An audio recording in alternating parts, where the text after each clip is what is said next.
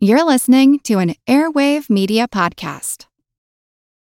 Your brain needs support, and new OLLY Brainy Chews are a delightful way to take care of your cognitive health. Made with scientifically backed ingredients like Thai ginger, L-theanine, and caffeine, Brainy Chews support healthy brain function and help you find your focus, stay chill, or get energized. Be kind to your mind and get these nootropic chews at olly.com. That's O L L Y.com. These statements have not been evaluated by the Food and Drug Administration. This product is not intended to diagnose, treat, cure, or prevent any disease. When you need mealtime inspiration, it's worth shopping Kroger, where you'll find over 30,000 mouthwatering choices that excite your inner foodie. And no matter what tasty choice you make, you'll enjoy our everyday low prices, plus extra ways to save, like digital coupons worth over $600 each week. You can also save up to $1 off per gallon at the pump with fuel points. More savings and more inspiring flavors make shopping Kroger worth it every time. Kroger, fresh for everyone. Fuel restrictions apply.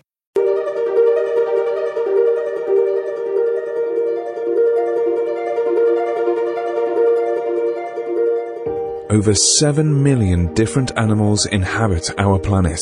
Yeah, really exciting because the eastern barred bandicoot is also on French Island and Churchill Island as well. So a few different locations and of course What can they teach us? They their immune genetics were very diverse from each other. And the ones that smelled worse to them, they graded them as like, oh, that smell is awful. The researchers have discovered that the immune genetics were very similar. Many species are in crisis and need your help.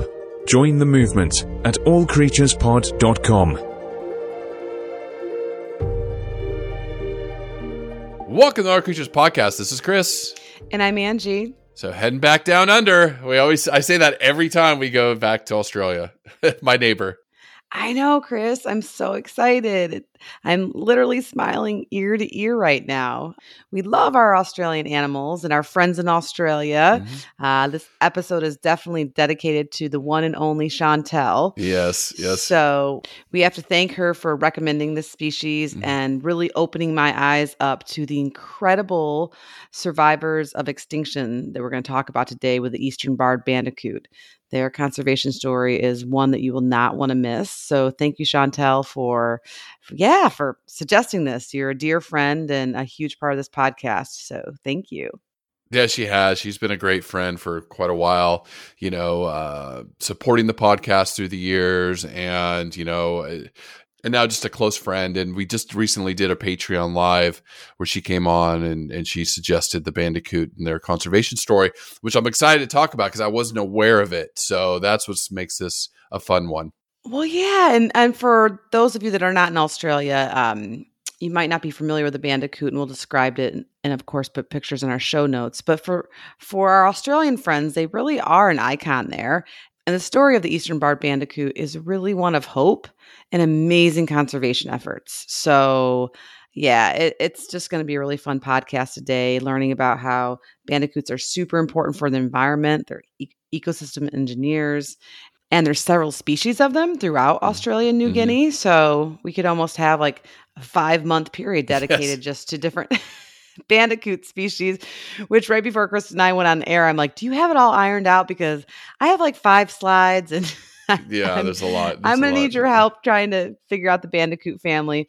Uh, but yes, it's just, I learned a lot this week, and hopefully that'll come across on the podcast. And, and everybody who's not familiar with Bandicoots will fall in love with them. I, I learned about um, a video game, Crash Mhm, mhm. Bandicoot, Yep, yep, yep, uh, yep. about it. So Yeah. we'll chat about that. And uh, yeah, it should be fun. Yeah, I know. That's one of Pip's favorite games, and my kids play it. It's tough. It's tough. It's kind of like Mario, the old Nintendo, uh, you know, back in the day, and uh, is a very popular game. And uh, it has a fun story. So we'll get there. We'll get there. Now, Bandicoot.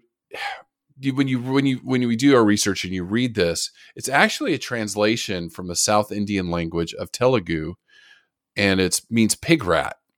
So when you think of a bandicoot, you do think of rodents, don't you? But they're marsupial. Yes, Chris, that's actually a good segue into describing them because I definitely get a little bit of the rodent um, vibe from looking at them, except for bandicoots have a really long, pointed, almost conical or cone shaped snout. Mm-hmm. Uh, and they definitely have a, depending on the species, a little bit of a rat like tail. Some have fur on it, some have very, very light fur. But bandicoots have these strong hind legs that are designed for jumping. They're almost like they like miniature kangaroo legs. I mean, they really really are long. So they're a mi- they're a mismatch of everything. Um, they're they're bigger than a rat, uh, depending on the species that you're looking at. But for me, what's most striking, and, and for all the species of bandicoots that there are, is just this long V-shaped conical nose. I mean, they mm-hmm. are they have a prominent schnoz. yes, or, yes, they do. They do. Or proboscis, or uh, that's probably the more technical science term. That's interesting. You do talk about the different sizes because they, you know, the there's certain species that are that are smaller and then bigger, right? So the eastern barred, where do they fall in? Chris, I would say they fall about in the middle, with the smallest bandicoot being the golden bandicoot, which only weighs 300 grams or yeah, 0.66 pounds. Very uh, tiny, fit yeah. in your little hand. Yeah. Where a large bandicoot is going to be the northern brown bandicoot.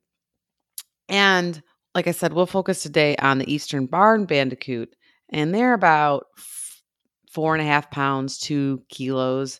So bigger than a rat. I don't want to see a five pound rat. No, no, no, no. Running like a small house here. cat. A small house cat. Yeah, yeah. that's how. Yeah. Uh, yeah. that's how one of the websites described yeah. them. So, uh, a medium size, and they're anywhere from uh, 11 to 31 inches in length. But I do think the Eastern Barred is one of the more beautiful bandicoots. They're super cute in general with that just that long pointed snout. Mm-hmm. Uh, it's very elongated, slender. But with the Eastern Bandicoot, they have a pink nose with uh, whiskers on their muzzle. They have prominent ears. Now, they're somewhere, they're larger than a typical rodent ear, but definitely smaller than a rabbit. So, right. somewhere. Yeah. Somewhere in between, but, but on the larger side, I suppose. And then the coat of the Eastern Barred Bandicoot is going to be grayish brown. It's very soft. And on its hindquarters, like from its hip back, it has these characteristic bars, which hence its name, mm-hmm. that are pale or whitish in color. It almost looks like stripes.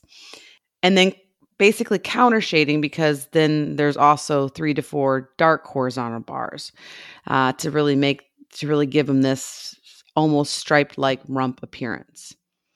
Their belly is going to be light cream uh, to whitish in color, and then the tail is about 100 millimeters meters in length. So there's other bandicoots that have a longer tail, and then the bilbies, which is a family related to the uh, bandicoots, which Chris will talk a lot about.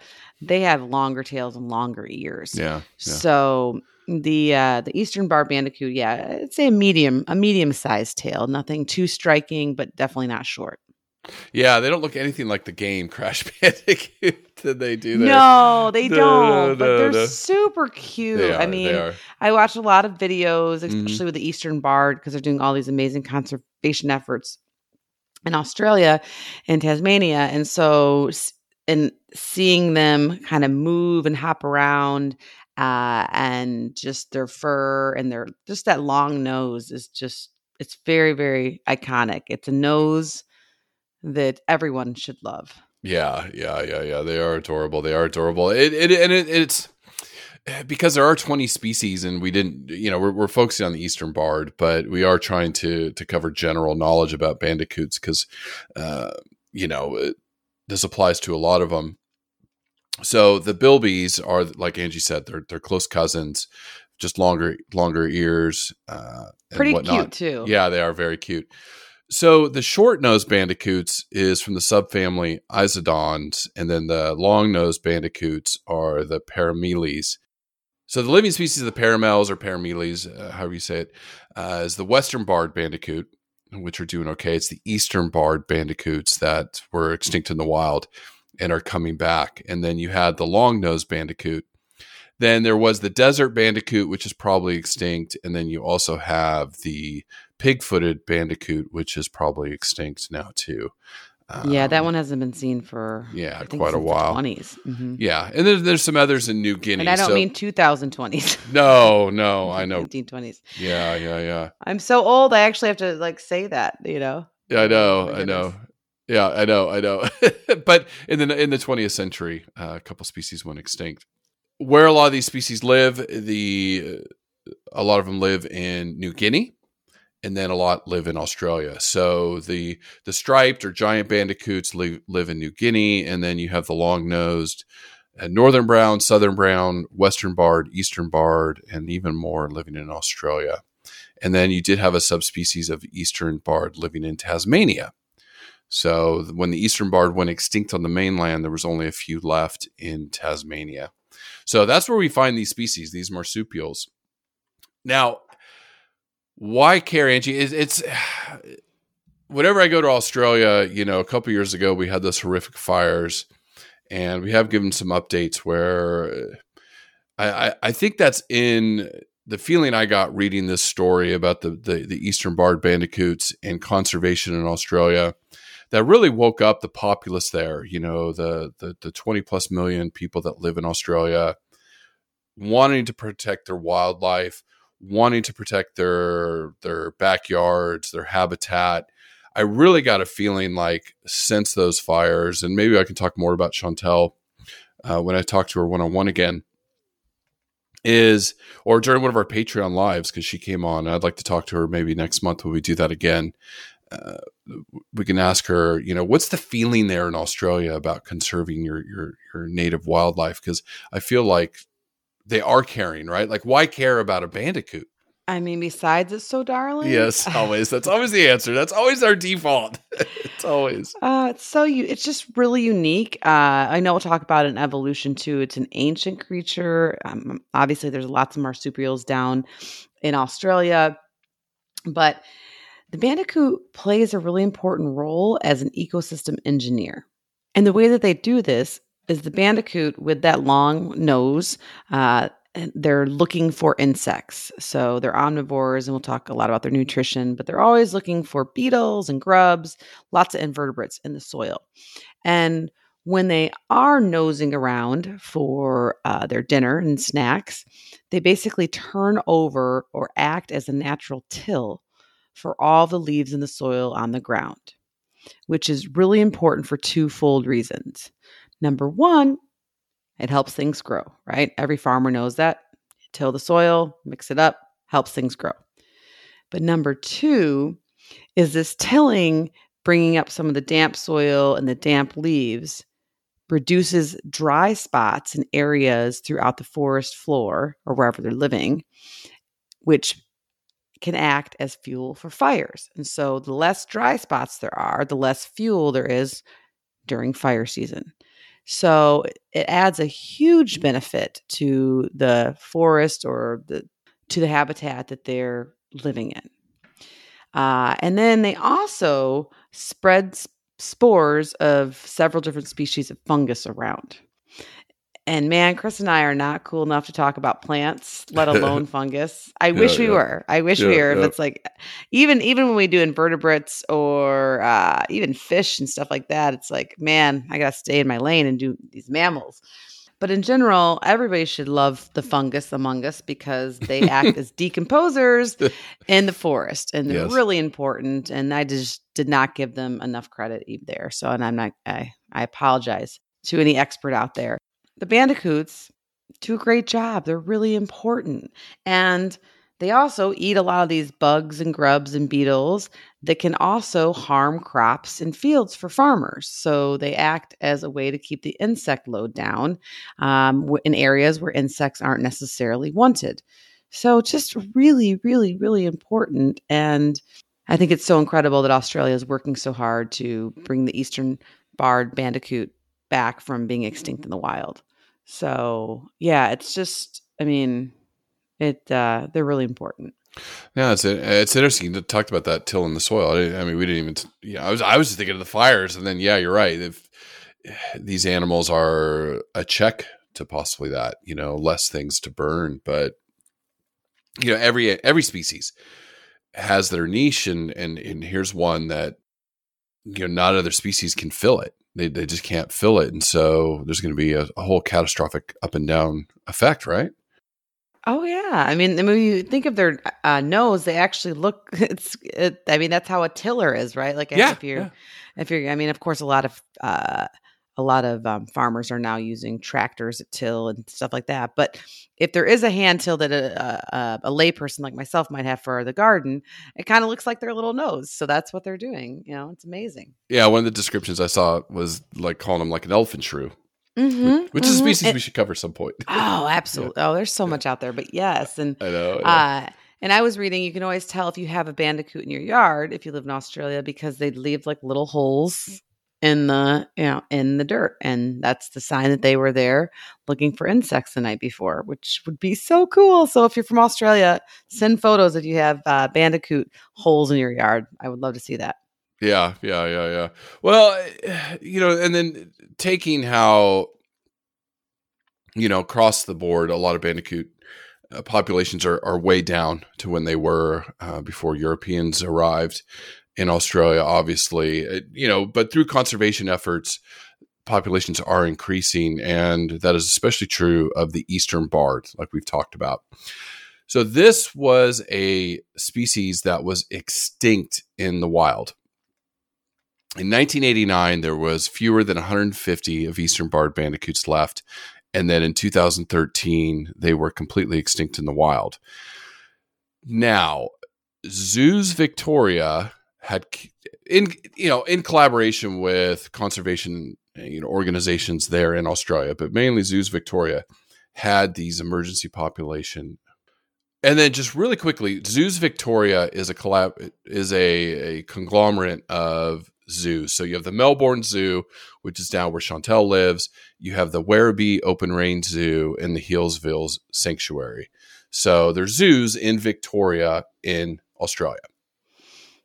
Yes, and there's a lot of NGOs and also the University of Melbourne.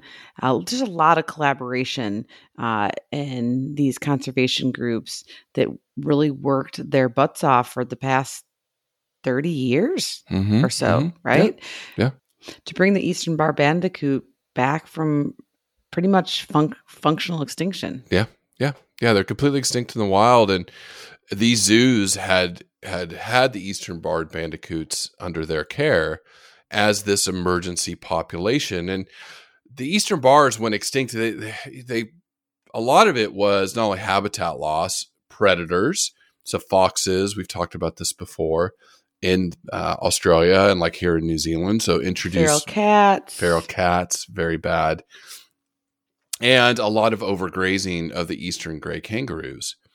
So a lot of their native grasslands where the eastern barred lived. Now bandicoots can live in all sorts of different environments, deserts, uh, swamps, forests, but the eastern barred primarily was these native grasslands in Australia, and so they went extinct in the wild.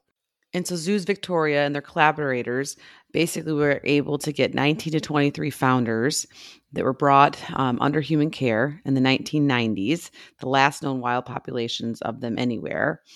And for the past, yeah, 30 years, uh, a multi million dollar uh, campaign in collaboration to start this captive breeding program of the Eastern Barred Bandicoots and then start rewilding them it's just incredible. I have goosebumps right now. It, I mean, their estimated population now is about fifteen hundred. Yeah, Yeah, it's like you know, like the the black-footed ferrets. Uh, Yes. stories we've talked about where you know they were extinct in the wild, and Mhm. zoos were able to in the United States keep these emergency populations and learn how to breed them and breed them, and now they're out back in the wild. You worked on some of that stuff, you know, when you were uh, Lincoln Park Zoo. You you had friends working on those projects.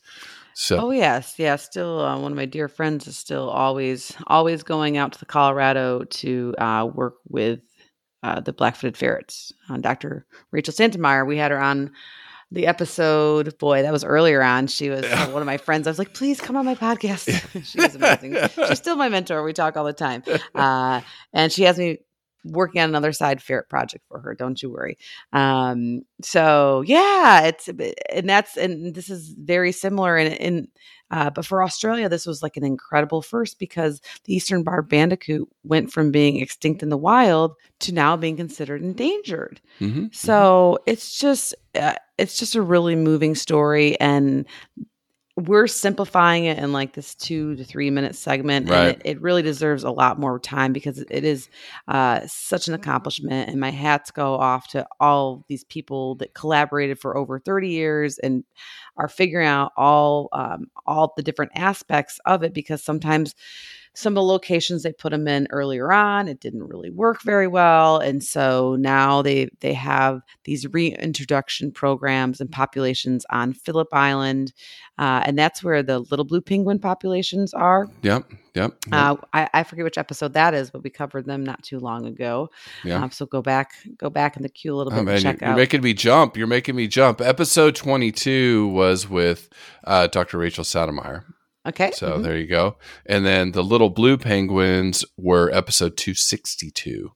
So Okay. we write just those numbers them. down unless Yeah. you're driving Yeah. um, yeah. 22 That- and then definitely don't be don't don't don't scroll while you're driving either Yeah, through the uh, whatever pod app podcast app you use. But yeah, really exciting because the Eastern Barred Bandicoot is also on French Island and Churchill Mhm. Island as well. So a few different locations, and of course they're very careful where they release them. They're usually in predator-free areas um, that don't have the foxes. A lot of them are fenced in, um, and they really they monitor the population and and because of using science and genetics Mhm. and stud books and trying to maintain the most genetic diversity when you're only dealing with 23 individuals or 19 or whatever the starting number was, you have to be very, very careful that the population doesn't become too inbred. And they've done a great job with this with the Eastern Barred Bandicoot because the captive program has positive growth rates and basically close to 90, 96% of um, uh, genetic diversity between individuals. And Zoo Australia and their collaborators have done an amazing job with the captive breeding program because they have positive growth rates. Obviously, if they're going to have go from like 20 individuals to 1,500, uh, and they have uh, 95.6% of wild source gene diversity retained. So they're keeping them genetically diverse and keeping the genes similar to what they would be um, in the wild. Yeah. And they are back in the wild. And so it was really exciting for me um, as a scientist doing a little bit of research about eastern barred bandicoots because when I opened up their uh, PubMed or Google Scholar uh, searches, just looking to see what's been done, since 2018 there was just several several articles published i'm going to talk about one in reproduction because you know you know me i love reproduction Yeah, yeah. uh, but just several ones about um, what's it the recovery of the mainland subspecies of the eastern bandicoot uh, predicting suitable release sites um, for assisted colonizations a case study comparing the population ecology of the eastern barred bandicoot um, on different island reintroductions what I'm trying to say in a very unorganized way, which I apologize for, is that I think the Eastern Barred Bandicoot is an example of leading the way in reintroduction research. Mm-hmm. I would say, and this might be naive, and so if there's a researcher out there, I apologize, but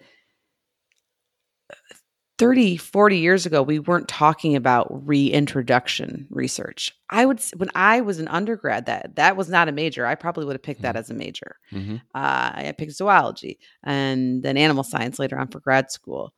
But scientists and zoos and um, and NGOs and conservation groups are really trying to figure out not only the best way to save species from extinctions when they are under human care through captive breeding programs, maintaining gen- genetic diversity, which is not easy, but then also, okay, how do we reintroduce them and how do we get better at it? Yeah. And that's the thing with science is like they they've made mistakes in the program uh, as far as maybe releasing them in an area where you know they just they didn't get the return rates um, Yeah. they didn't do well in that area uh, and so but they're learning and they're learning how to do it and they're stu- they're using science they're not using guesswork. And they're reporting their science so another species in peril in New Guinea or in the United States or anywhere can potentially use the Eastern Bar Bandicoot methodology and help the species that they're trying to reintroduce. So I'm just really excited about this reintroduction research, as you can tell. No, no, it Sorry is- to dork out about it, but it was no, really- no. you know it's I, something. It's been a we theme do this lately. we do this yeah. every week, and sometimes you Yeah. go you, you go to like Google Scholar and look for a species, and there's literally like something from like a paper from like 1934, Yeah, I know, I know, it. I know. and that's good. I mean, it's good. It's still good data. They did good science, you know, back in the day, and and but it just was it was just very hopeful for me as part as they're not only reintroducing the eastern bar bandicoot so they can live free in the wild um, where they should be being the ecosystem engineers but that they're also learning how to do it better and they're sharing that in a scientific way so. Well, it's been way to go australia Yeah, I yeah. love ya. It's it's love been ya. it's been kind of a, a topic in our podcast lately because we we did that with oh the lynx. I think it was the the lynx we did over Christmas. We we talked a little bit about that. That you know we were episode 257 december 1st of last year we talked a little bit about reintroduction and then when we went and did crows which was episode 269 because i'm looking at uh, you know on my slide hawaiian crows. We talked about they reintroduced them in the wild but they failed and they brought them back in under human care. Mhm. and we were talking about this reintroduction you know uh, science like you were talking about. It's so Mhm. important. It's so important. Yeah, and the paper, if you stick with us, the paper I'm going to talk about um, towards the end of the podcast during reproduction is even more science on how um, eastern barred bandicoots select mates. And maybe we should give them more choices because when we give them more choices, the data is showing us that they have more offspring and the offspring has more survivorship. So, yeah, I mean, I just I just love to see the data and and and in ways that are helping helping these animals. It's really exciting. And then just to kind of wrap this all up, Angie, I, I, you know, other animals that were extinct in the wild. I was, I was thinking about this because the the eastern barred just had such a great story. So Hawaiian crow, uh, go listen to that crow episode. We've gotten a lot of great feedback on that one too. People are just blown away about how intelligent they are. They're like Uh, I'm, I never I look at a crow the same after listening No. to that podcast. I'm No, like, I know. Me Episode- neither. Yeah, episode two sixty nine. Uh, the scimitar horned oryx. I know that was one we we wanted to uh, look at. There's only you know they're extinct in the wild, but there's about eighteen hundred left in zoos and protected parks. hmm Okay, so I that's got one. to work with the Arabian orc, so yes, yep, they have a similar. huge, Yeah. huge place in my heart. Yeah. And then there's the Père David's deer, uh, once only held in zoos. Now they're being reintroduced uh, in, in Asia. The Spix's macaw, that was a very interesting one because I just saw in the last few weeks that they're reintroducing them in Brazil. I think I mentioned it to you a couple weeks ago about a bird. oh yeah, Maybe we yeah I should think it's cover an. Yeah. article or something. Mhm. yeah, wasn't it like they're on the that coastal range? Uh, I think. Uh, yeah, where the golden lion tamarin. yeah, we were talk- just talking about that. We are just talking about that. So they're being reintroduced, and then uh, Wyoming toad and some others. So so zoos are are are really doing an important uh, job. So zoos Victoria, hats off to you. This is why Angie and I, you know, talk about what you do all the time because we really believe in this mission of saving these endangered animals and then reintroducing them. So fascinating, fascinating stuff. Another day is here, and you're ready for it. What to wear? Check. Breakfast, lunch, and dinner? Check. Planning for what's next and how to save for it? That's where Bank of America can help. For your financial to dos, Bank of America has experts ready to help get you closer to your goals. Get started at one of our local financial centers or 24-7 in our mobile banking app. Find a location near you at bankofamerica.com slash talk to us. What would you like the power to do? Mobile banking requires downloading the app and is only available for select devices. Message and data rates may apply. Bank of America and a member FDIC. Now, shifting gears, evolution. We've done marsupials, but again, I'll, I'll kind of go through it because it's always so fascinating. They're Marsupials, cool. They're so Ah. ancient. they are, and they, they started in the Americas, and then they made it their Mhm. way to Australia. It just blows the mind. So, marsupials are mammals. Okay, so we have over 5,500 species of mammals. Then, when you get in the infra class, because mammals are a class, the infra, infra class marsupialia, uh, marsupialia, there's 334 species. 70% live in Australia and nearby, like in New Guinea. which I tree kangaroos one we got to do too. I know soon. Thirty percent live in South. tree America. kangaroos yet. No, I know. It's. I was telling Pip yesterday. I'm like, oh, we got to do this one because we were watching a, a show. I was doing my research on marsupials, and I was like, oh, we're gonna do that That'll one. be Oh, fun. we're John gonna do that can come on, and yeah, they Yeah. have uh they have them at his zoo. Yeah. Yep. Yep. Yep. Uh, so then 30% of marsupials live in South America, 13 species in Central America, and then one species in North America, north of Mexico, which is our very own Virginia opossum or opossums in that's episode 169. Very, very fun. Now, bandicoots in the marsupials, the order is Peramelemorphia. So this is the bandicoots and bilbies, and there's only 22 species. So you know, no order you see depends on the the animal we're talking about. You can have thousands of species, or like here, 22. The family is Peramelidae, and this is the 20 species of bandicoots. Now, within the families, the subfamilies, there's three subfamilies, and I'll just basically, I've already c- talked about the short nosed bandicoots. There's three species. The long nosed bandicoots, three species. Then the next subfamily is the New Guinea long nosed bandicoots. There's two species. And then the final subfamily, well, there's a new one now, which I'll talk about here in a second the crash. But the other subfamily is the New Guinea spiny bandicoots, mouse bandicoots, and then the Seram bandicoots, which lives on an island in Indonesia. So New Guinea has, what is that, five, 13 of the 20 species, and then six or seven in Australia. Again, two, the pig nosed and the desert bandicoots are believed to be extinct. Uh, we're also from Australia. Now, what I love about what I love about the marsupial story is how they originated in the Americas so long ago. So the earliest mammal we know was like 200 million years ago, was a shrew, uh, and then survived through dinosaurs for 140 million years somehow. And about 125 million years ago is when marsupials split from these early mammal ancestors and went from the Americas through Antarctica up into Australia. You know, in That's this Gon- incredible. I know this Gondwana. I, I, I, hundred I, years. yeah, yeah, because I was, you know, Antarctica didn't become covered in- in ice until about 35 million years ago. So the placental mammals never had a chance to make it over to Australia because they might have been in Antarctica, but by the time uh, they might have, they, they couldn't make it to Australia because, like they said, the ship had already sailed. The the the land bridge was long gone, and now Australia was migrating north. Now, the closest relatives to bandicoots we know are the bilbies, and then also you have the uh, wallabies. So there's a whole bunch of wallabies that, that we can uh, talk to talk about, but just such a fascinating uh, family of, of mammals. All of these, Well, and it's probably because. I'm I'm from the U.S. and not as familiar with all the different mammals that live in Australia. But I just love this this week learning all about bilbies and I mean, I mean, I I- I know of wallabies, but still, I just didn't realize how many different species there were of bandicoots. And yeah, yeah.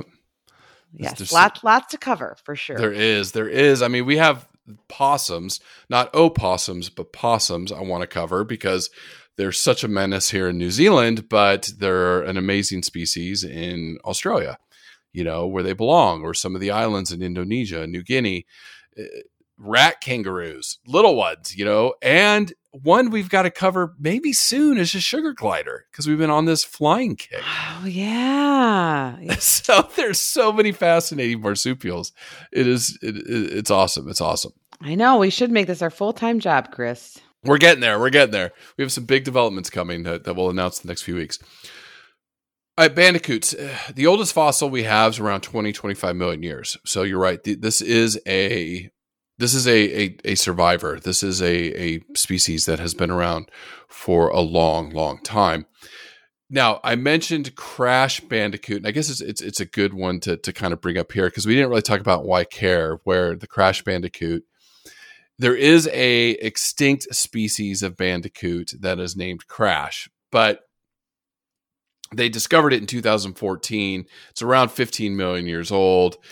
Eh, they named it Crash because of the video game.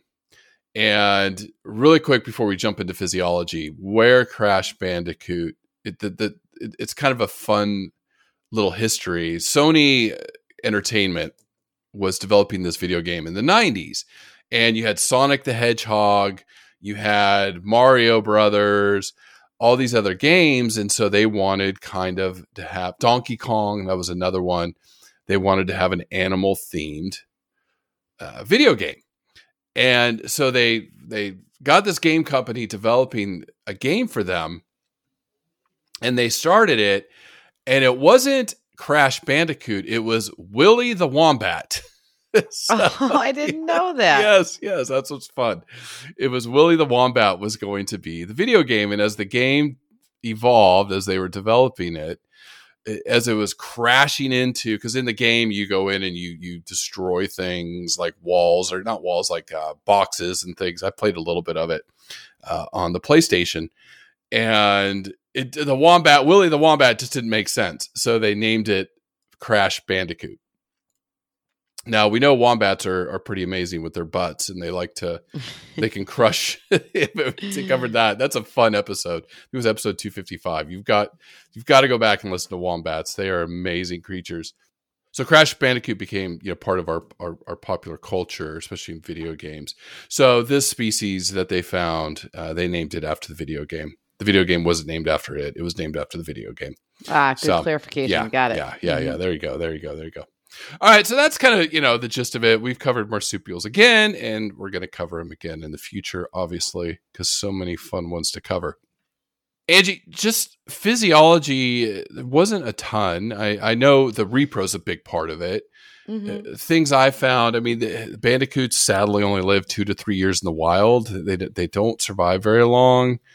Uh, that's that's pretty common for marsupials. Um, you know, some of the things I've I found interesting is they do have sharp claws because they are diggers. So similar to a species we just covered very recently, the pouch is rear facing, right? So yes, yeah, pouch is rear facing. Mm-hmm. Yeah, yeah. So that's similar to the wombat, right? Because I remember that in the wombat. I found that interesting. Yeah, it seems backwards, but uh, it works, and then they're not in there that long either, like yeah. uh, like kangaroos with the yeah, yeah. upward facing pouch. So, yeah. but it's it's because when they're digging, right? They don't mm-hmm. want to you know kick all that dirt into their no, pouch. They, and, and, and they dig a lot. I mean, they yeah. they're definitely they have sharp claws in the front and in the hind feet. They do most digging, I think, with their their front uh, front claws uh, to help form that perfectly snout sized hole uh, to snuff around in. And bandicoots have a very well developed uh, sense of smell to help them locate all the different introvert, um, invertebrates that they're eating. But, Chris, I was also reading about uh, the fact that bandicoots, along with having a good sense of smell, which is really important, and that big nose of theirs, uh, they also have highly sensitive nerves that uh, researchers think are used to help them detect movement as the prey, the little grubs or other invertebrates, wiggle around under the soil. Oh, very adaptive, very adapted yeah, to their environment. Really, yeah. yeah. Well, did you? I don't know if you saw this, but they're fast. They're they're very fast, 15 miles per hour or 24 kilometers per hour. Yeah, bandicoots can even jump a meter at a time. So they and they have almost a, a, a weird looking gait. It's uh I mean I call it a gallop, but it's not like a gallop like a horse. But it's interesting. And uh, if you watch some of the videos, uh, it's they almost hop like an inchworm mm-hmm. because they they have really long hind feet that, that look almost like kangaroo legs. And so they hop along like an inchworm when they're just at like cruising speed. Uh, but when they need to, those long legs can make them pivot and run pretty darn fast to escape a predator. So I didn't see any of that on video, probably because it happens so fast and they're nocturnal. So uh, it's it's hard to see, but it, they can get away. Um, but when they're just lumbering around, they look kind of silly. It's uh, and I, I guess it's somewhat similar to how the Crash Bandicoot moved in the video game. Yeah, yeah, yeah. You kind of like spin around. Yeah, yeah, Yeah, like yeah, yeah, and like oh, so. But they're fun. They're fun to watch move. I really enjoy it, and especially with the Eastern Barred because they have that little those bars on their rump that just they're just darling. Yeah, they are. They are. Well, I mean, before we get to what they eat, like you mentioned predators, uh, you know, before Europeans got there and brought all these introduced species, dingoes, snakes, uh, large birds, owls would would pick them off.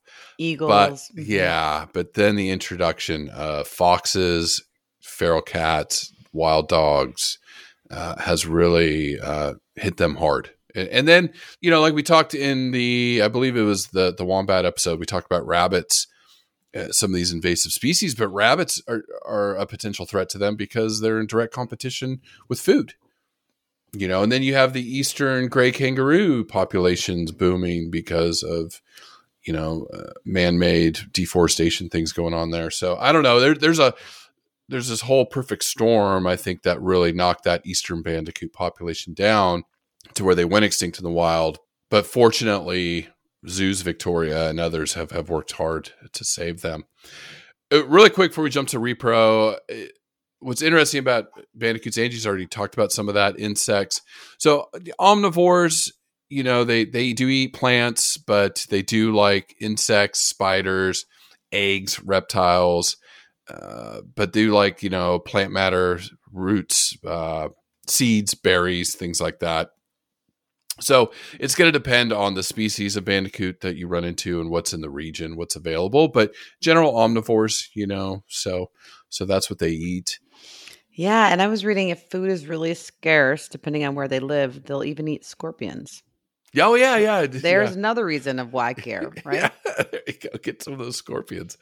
Uh, but you know, they're just they're fun, right? I mean, wh- what's some of the fun behaviors that that Oh. you found with them? Well, with eastern barred bandicoots in their diet, a study showed that they like berries. So, Mm, okay. Okay. uh, you know, it's just, Yeah. it's kind of fun to think of them eating anywhere things from like grubs to beetles to vegetation to berries. So, and you know, with a little side of uh, scorpion. Yep, So, yep, Yeah, really, really adaptable. Um, and depending on what's around, which is awesome. But in general, the bandicoots are nocturnal. So they're going to emerge uh, at dusk and they're going to basically just start foraging for food. That's what they do all night long. Uh, and it's a lot of work digging those little holes and, and snuffing around for um, any prey items um, and or foraging, once again, depending on the food source and the time of year. And so during the day, they're going to rest. And bandicoots will tend to rest in nests. Mhm. Uh, and these nests, once again, depending on the species and depending on where they live, um, are usually not much more than just like a little shallow depression in the ground. They'll put some grass over top of it uh, and just hang out in their nest. The bandicoots are not social, they're very solitary.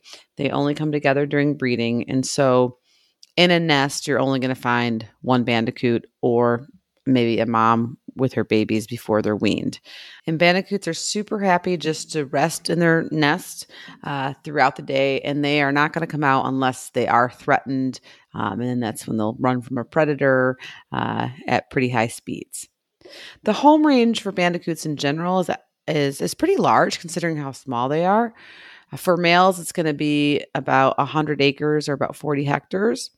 Um, and for females, it's going to be about 75 acres or 30 hectares. So their territories do overlap some, but that's a, a pretty good region to cover, uh, f- you know, looking for food um, in, uh, throughout the nighttime. Well, uh, one of my most favorite behaviors that we've covered with the marsupial is the quokka and the myth that because I can see it coming up every now and then on different videos and posts and stuff on Instagram or other social media how the female like expels the baby when it's being chased.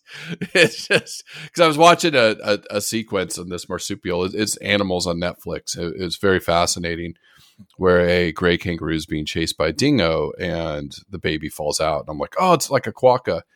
But we, we dispelled that myth, right? It's, it's it's just the muscle contraction. She doesn't purposely drop her baby like here, eat this thing. You know? Correct. Yes, it's just the uh, the cortisol from trying to get away from a Yeah, predator. from a predator. Poor quokkas. Oh, they're so cute. And it may work towards her advantage to get away, but yes, she's not actively Oh, I got to get over to Western Australia and throwing your child in front of a dingo. this poor thing. Oh, They're so cute, though. oh, Oh, the quokkas are the best. That's that's Mm-hmm. an amazing episode. That was episode 194, cute quirky quokkas. I highly highly suggest that one. But what's there's some fascinating stuff with the bandicoots in repro and one fact I found jaw dropping, which I know you're going to talk about here in a second. So what's unique about them? Oh yeah, Chris. There's definitely some fun facts about bandicoot reproduction, but there's also several things that aren't really reported um, because they're nocturnal. And so, with the breeding behavior, there's not a ton known about how they behave in the wild. But for instance, um, when a male and female do come together um, to breed, there's a courtship behavior that's been reported in long nosed bandicoots, Mm-hmm. uh, where that basically pretty simple. The male will go around and smell the female, and he'll follow her for a couple hours, basically.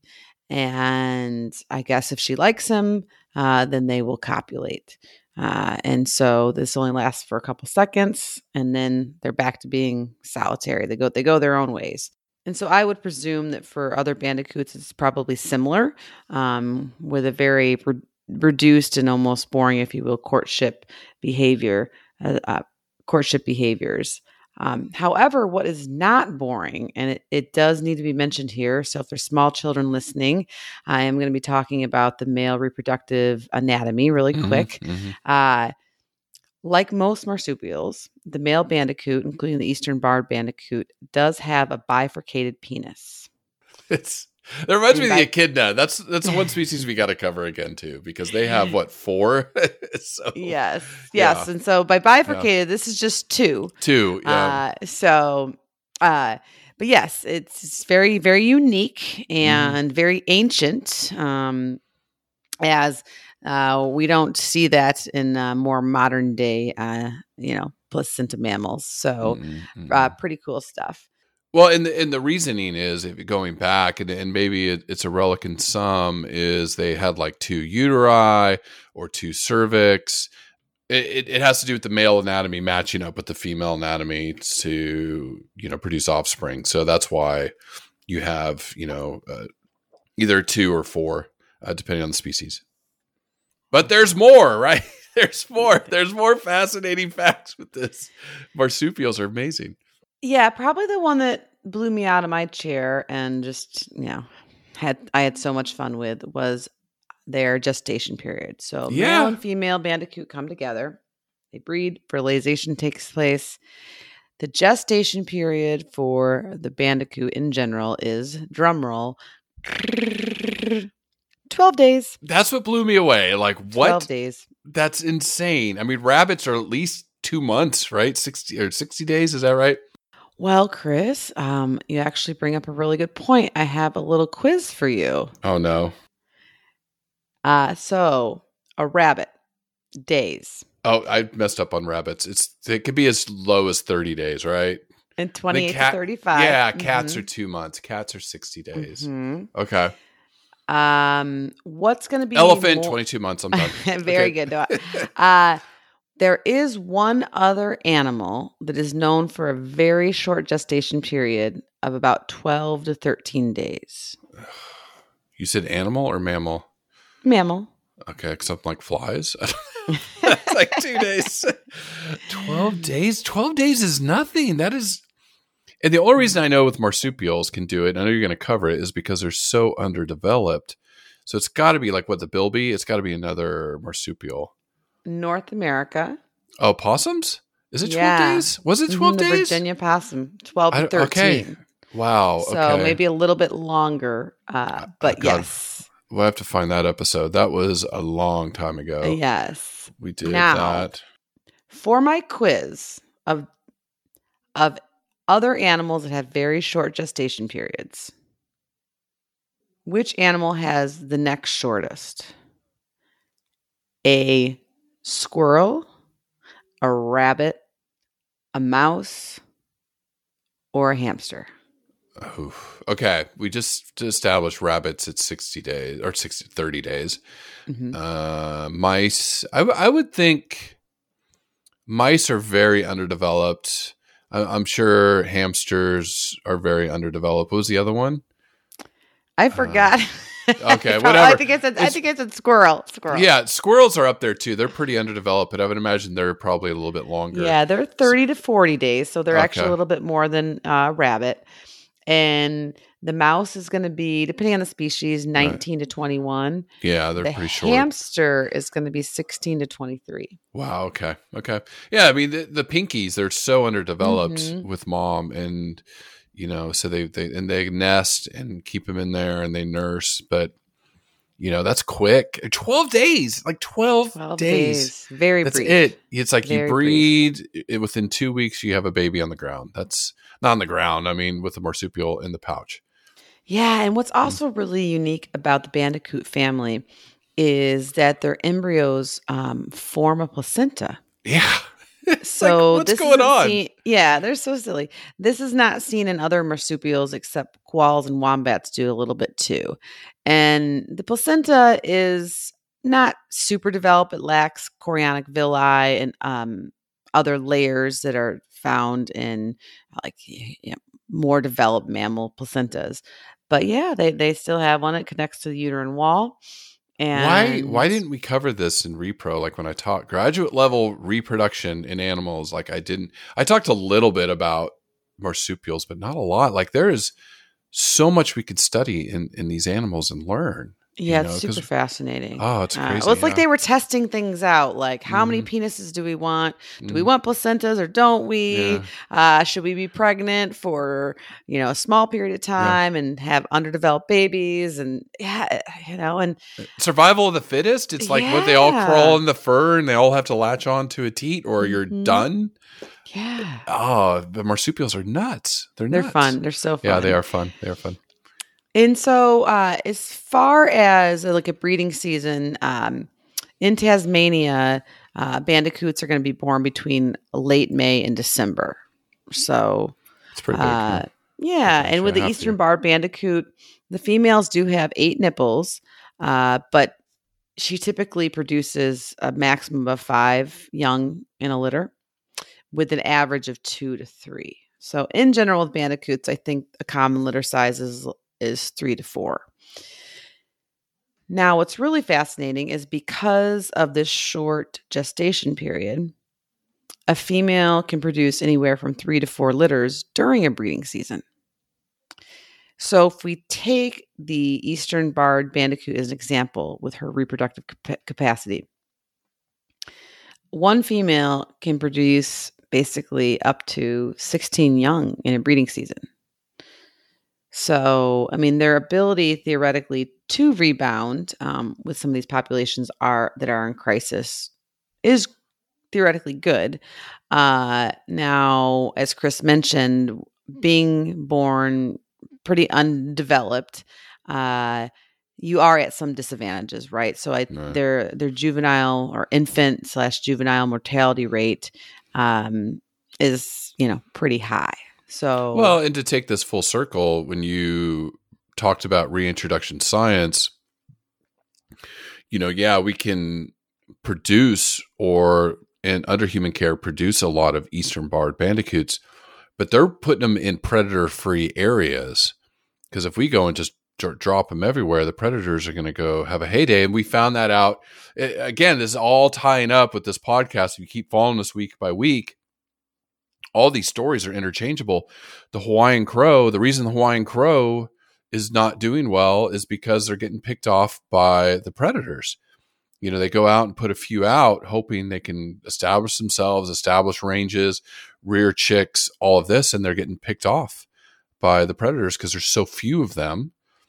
So it's just challenging. That, that reintroduction size, that's a really great point. That's a really great point. We really need to focus more yeah, we should look for like a, a specialist Uh, or maybe a, a mhm. round table would be really interesting Mhm. to talk about. Yeah. Uh, more of it. of the roles of uh, you know breeding animals under human care and then and then the science behind actually reintroducing them and yeah it's, it's so fascinating so and, and obviously we need more of it as we move forward with all these species in crisis Absolutely. so.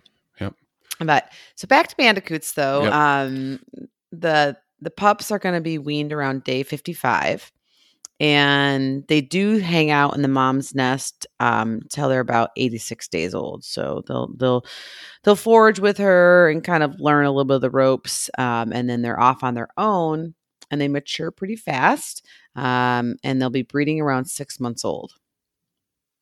So yeah, if there's no predators around, they they are able to uh, potentially rebound pretty quickly. However, that did lead me to one of the papers that I mentioned earlier on the podcast um, about trying to learn more of how to get these numbers up, how to get these the offspring. If theoretically, if an eastern barred bandicoot can have 16 offspring per season, how do we get most of those 16 to survive? hmm And yes, the predator proof fencing is definitely helpful, but overall, just having a fitness is really important. And so, and researchers were noticing that a lot, not as many uh, Eastern bar bandicoots were making it as they should. And so they started to investigate kind of this. Um, this theory known as mate choice, uh, as far as letting the female help select the male that she feels will help increase her offspring's fitness.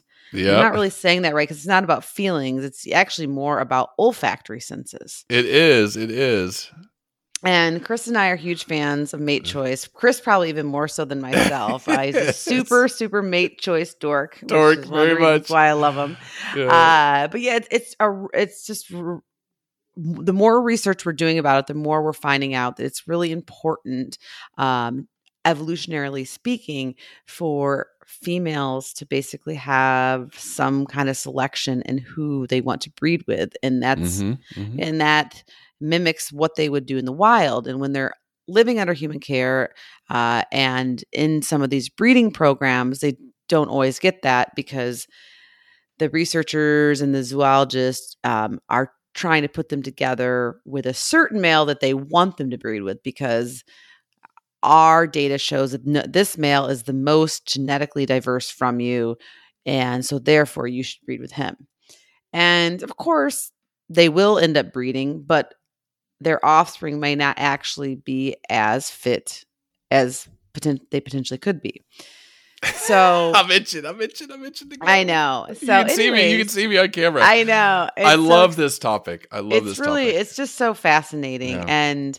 uh and the research has shown that there's tons of different cues about why we like mates if you think Mhm. about peacock it's going to be visual um so there's behavior in there and there's some physiology and some morphology uh, but a lot of it does boil down to sensory uh sensory triggers olfactory being one of them well, can I explain Eh, it? Can I explain it? you I'm- can I'm- I'm- I want to jump in. I want to jump in because you brought it up. You brought it up, and, and I, I do. I love talking about this one. and i we promise i will get back to the actual paper about eastern barred bandicoot mate choice I'll, I'll make it quick, Angie. I'm sorry. No, I'm sorry to butt in. don't. I'm sorry to I'm butt in. I'm sorry to drink in. my tea. I love this. Okay, okay.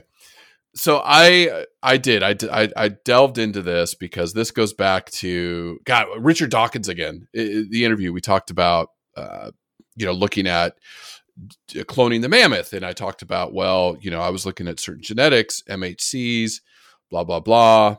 Yeah, that's why I think they they needed me on that project because I was looking at you know doing work with. Uh, the They do need you on that project, do. buddy. They do.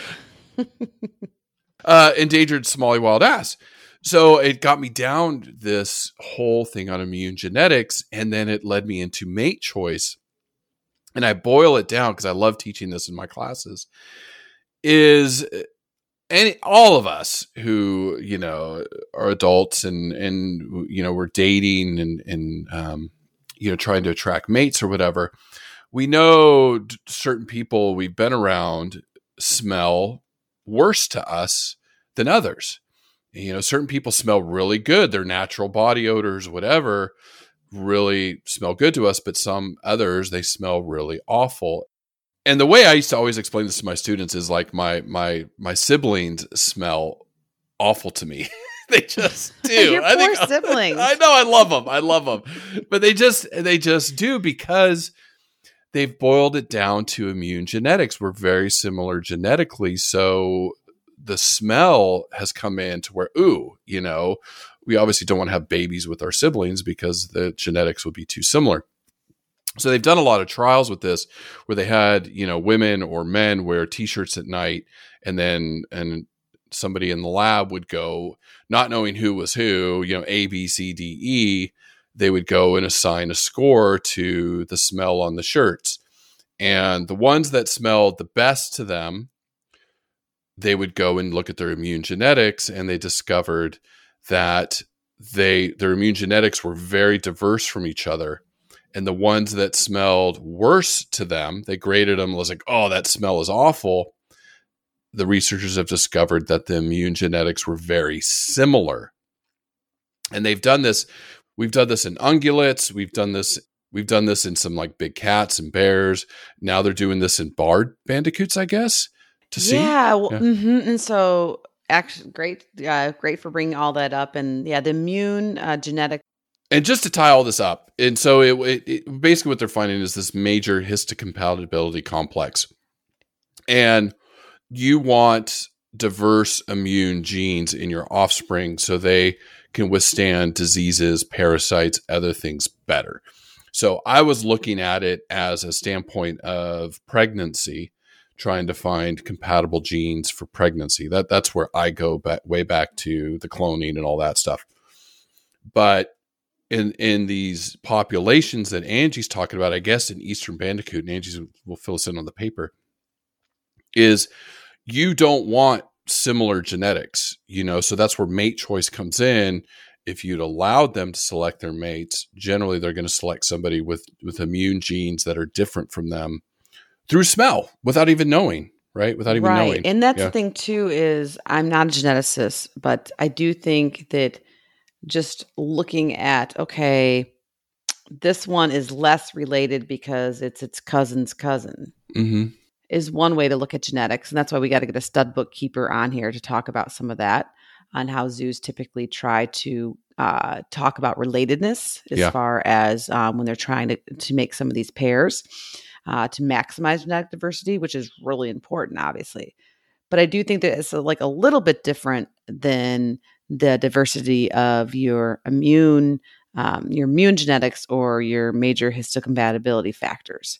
So by letting the animal have access uh, by letting a female have access to a couple different males that are genetically diverse from them maybe one a little bit less than the other one but if you let her pick there might be the ability to improve offspring outcomes and so this hadn't really been tested before in marsupials. The only example uh, that I could find was there uh, was a test in the agile antechinus. I'm saying that Mm. so wrong. I had Mhm. to Google it. It's a species of marsupial um, that's small and a carnivore. It's found in Australia. So sorry for all my Australian fans. I'm sure I'm not saying that right. Agile antechinus. I don't know I'll leave it anyhow Yeah. yeah so there was there was a study on those guys with mate choice um, years ago in in 2007 and it was found to uh, potentially improve off, um, offspring outcomes and and reduce inbreeding. But in 2018 researchers in the eastern barred bandicoot took it a step further. They wanted to give um, females that were in this captive breeding program and the recovery pro- and release program the ability to select her male. And what they found is that when they gave the females their mate choice, basically by letting her smell different males and recording which male she spent the most time around um, over um, a multi day per- period. And then, because it's science, then also selecting the male she didn't spend that much time with. So I guess choice B, uh, and and and then going through and looking at her litter and how her litters performed, the researchers found that by allowing a female to have an opportunity to choose a mate and spend more time with him and pick one over the other, it improved her reproductive outcomes in the conservation breed, uh, breeding program.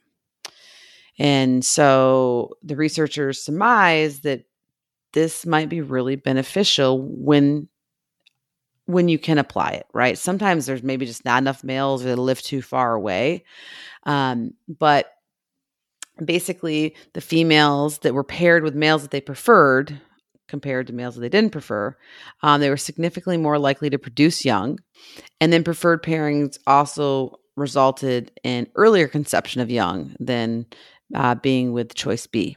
So for the long term, this could really uh, poten- potentially help improve their numbers, which is what they're, you know, what what is the ultimate goal of um, the Eastern Bandicoot uh, breeding and recovery and reintroduction programs. Awesome. Yay! Yeah, Science I know. Win. Love science. Love it. Love it. Love it. Love it. Love it. Love mate choice too. Man. Oh yeah, that's. Oh, I could have dorked on that for forever. It's just such a fascinating topic, and uh, you know, and, and we and, and I think it's because we can all apply it in our own lives. You know, I look back at my own, you know, any of us in our history, and it's like, I, I mean, I love my siblings to death, but yeah, they, they say, sorry, you guys stink. Leave me alone. I'm gonna, my, I'm gonna like see my siblings in a in a couple weeks, and I'm gonna sniff them, and they're gonna be like, "What are you doing, you weirdo?" Because I always do weird things, anyways. So, uh, yeah, I'll be like, "Well, so Chris says." Yeah. Um, so stay, stay tuned. away I'll, re- me, I'll report back if they, Okay, they stink or not. So, Well, I mean, looking at conservation, it, it, bandicoots, you know, the eastern's endangered, barred, the western barred's vulnerable. There are some that are, you know, least concern. Like you mentioned, the northern brown bandicoots, least concern.